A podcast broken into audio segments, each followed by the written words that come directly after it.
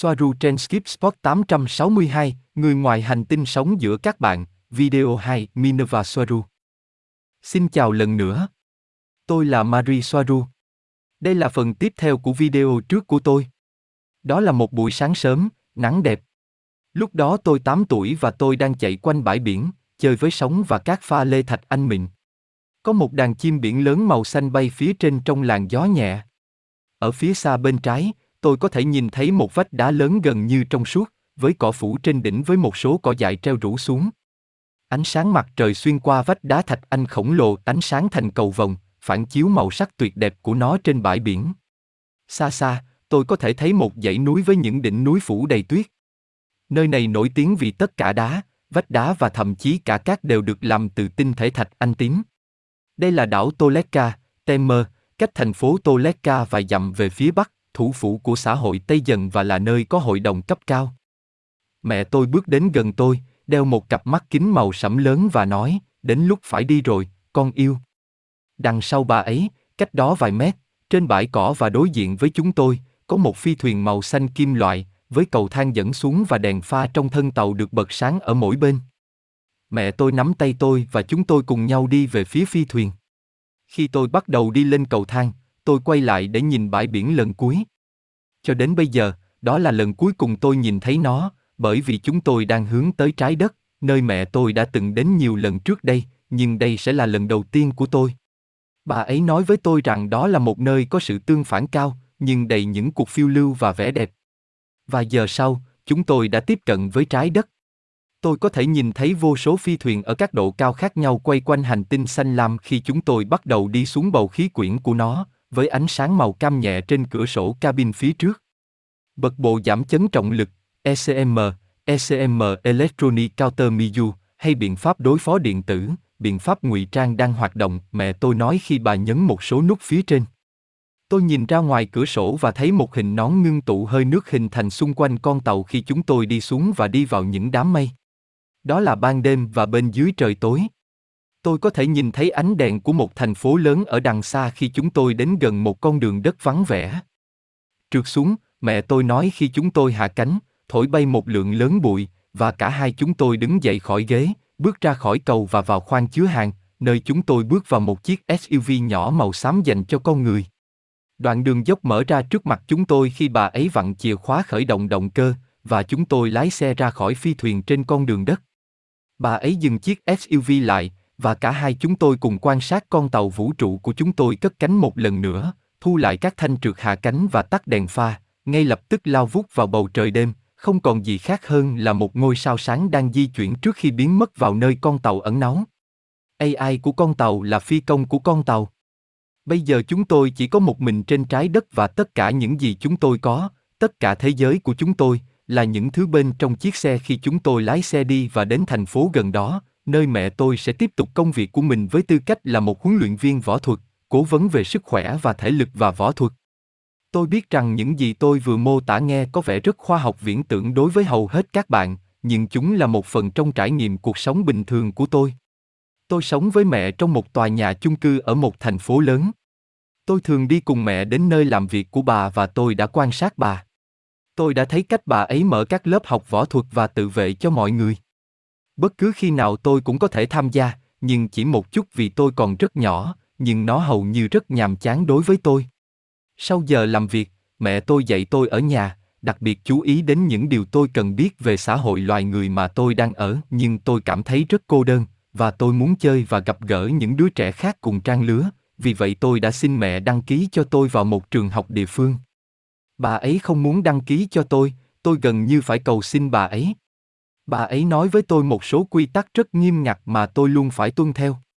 Ví dụ, tôi không bao giờ có thể rời khỏi trường mà không có cô ấy, và tôi không bao giờ được nói với bất kỳ ai rằng tôi không phải là con người và rằng tôi đã bước ra từ một con tàu vũ trụ. Vì vậy, khi nhiều tuần chuyển thành nhiều tháng ở trường, tôi cảm thấy mình đã thích nghi tốt, vì vậy tôi bắt đầu cảm thấy thoải mái ở đó, có lẽ là quá thoải mái, vì tôi bắt đầu nói quá nhiều và quá cởi mở, bởi vì tôi bắt đầu kể cho mọi người nghe những câu chuyện thay thế, khác rất nhiều so với những câu chuyện được chấp nhận chính thức, và về bất kỳ chủ đề nào. Điều này khiến các giáo viên của tôi xem tôi là một đứa trẻ có vấn đề, và tôi không chỉ bị gửi đến văn phòng hiệu trưởng nhiều lần, và mẹ tôi cũng phải tham dự những cuộc họp đó, nhưng cuối cùng tôi đã bị nhà trường yêu cầu mẹ tôi đưa tôi đi gặp một nhà tâm lý học. Tôi không nghịch ngợm. Tôi thực sự không biết phải nói gì và không nên nói gì.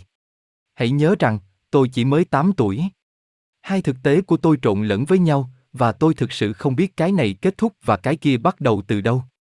Khi một đứa trẻ nói với mọi người rằng cha của nó có một chiếc ô tô lạ mắt như vậy, tôi đã trả lời rằng mẹ tôi có một con tàu vũ trụ, và tôi được chào đón bằng những trang cười. Và bà ấy không có, đó nhận xét của các bạn khác.